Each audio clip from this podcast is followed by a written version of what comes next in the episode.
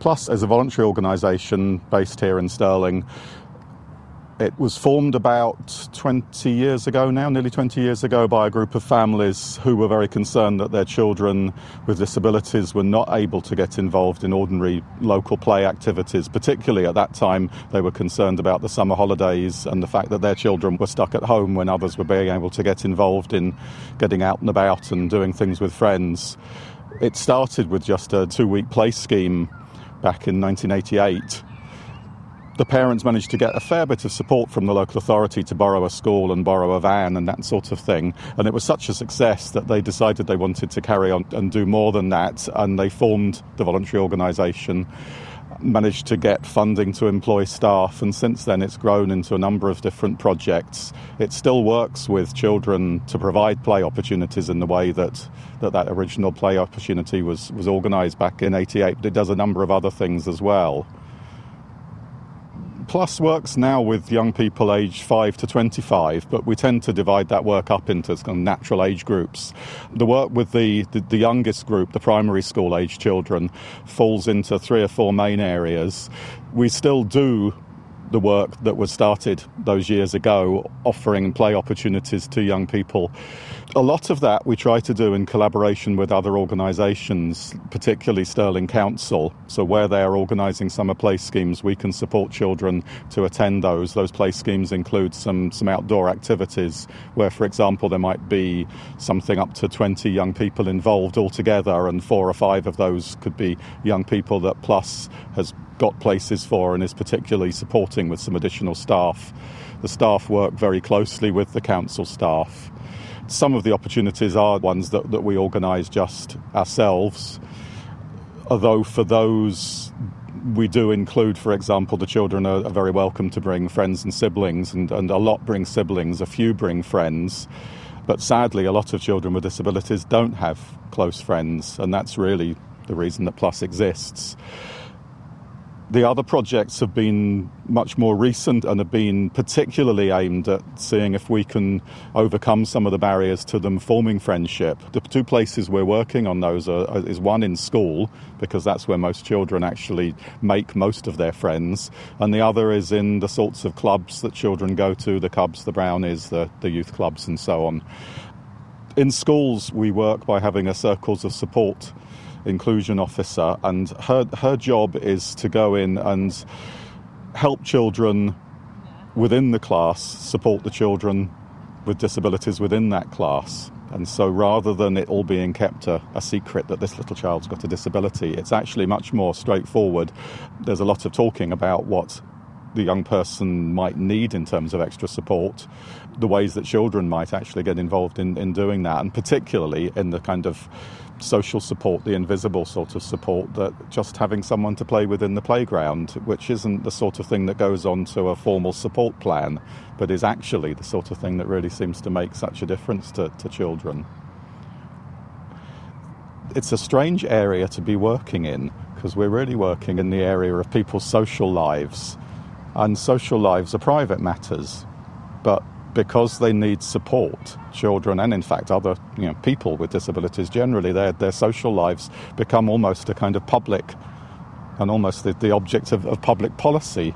Interestingly, if, if, you look at most forms uh, that would be assessing children's needs, you don't see much about their need for friendship or their need for play and so on, which I think is where our organisation has been particularly strong and where the voluntary sector is particularly strong, in that we have filled a gap that I don't think would have been filled just by the statutory sector alone, thinking, oh, this is something that children need, we really must, we must do it.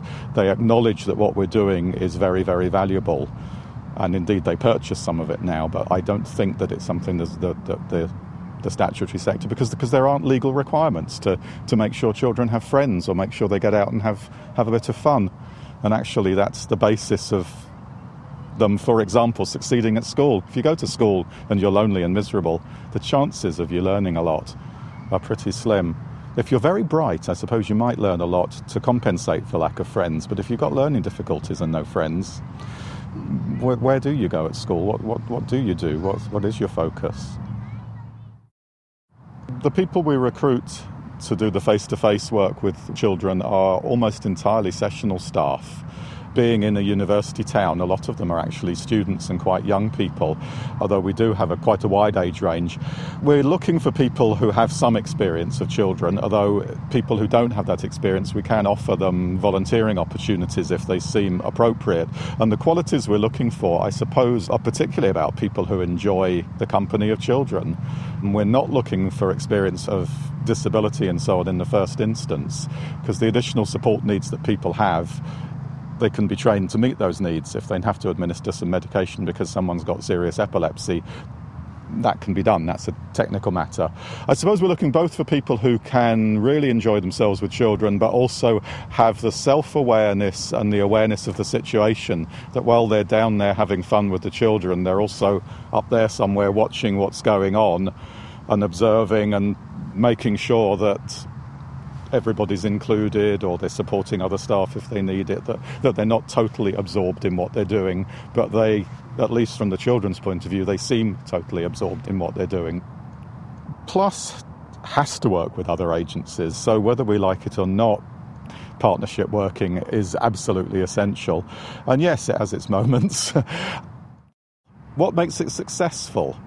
I suppose it works well where we know A, that it's a real partnership and it isn't that there's a very unequal power relationship going on and that people are really wanting to achieve the same things that we're wanting to achieve.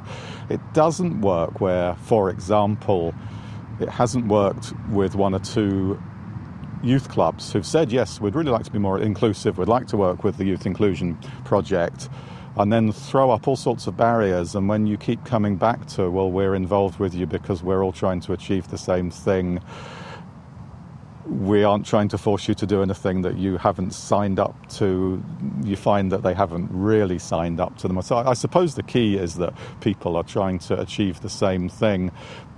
I guess probably a big key is around money as well. I'm suspicious that real partnership working doesn't always work where there are competing budgets.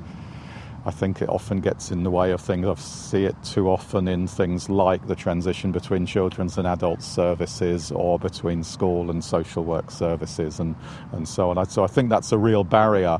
I suppose it's not to us in that we're not usually looking for, for partnership funding, and I think that probably makes it a lot easier. I suppose there's two sides to the way we evaluate our work. One is what we do for our own purposes as an organisation, because we obviously want to find out how well we're doing and build on the good things and change the not so good things. And so we do make sure that we build in feedback from the young people at all the activities that we were involved in. Usually not terribly direct. We found that young people don't particularly want to sit down with checklists and, and so on, but we are able to get a lot through observation and through making sure that staff report that at debriefs. We get direct information from families. We also, because we're a voluntary organisation and a lot of our funds come either from, well, for example, the projects we've just been speaking of, Play Plus, is funded by the council. Children in Need fund the Circles Project, and the Youth Inclusion Project is funded by an organisation called the Laidlaw Trust. They all have their own particular demands that they make on you in terms of what they want fed back.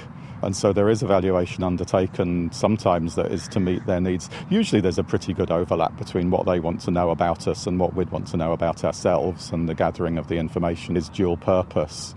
We're also subject to the usual sort of Care Commission scrutiny, and we're registered with the Care Commission and and all the other scrutinies as a charity. We're registered with, with OSCR, the Office of the Scottish Charities Regulator, and our financial dealings, particularly, are, are watched in that way. So there's both a mixture of external scrutiny and what we want to look at because we would like to do things better. Our board are quite involved in that, in that the board is, is around 12 people. There are about half of those are parents of children using the service. So they've obviously can give us a, a, more direct feedback, and other parents have got a feedback in at that level of the organisation rather than necessarily coming to paid staff. But the board also have a, a little working group called the Quality Group, and that looks particularly at the feedback we get from children and from families and from Care Commission inspections and so on. And it does sit down with the staff once a year to, to review performance against the, the objectives that have been set. from the Open University. For more information, go to www.open.ac.uk forward slash use.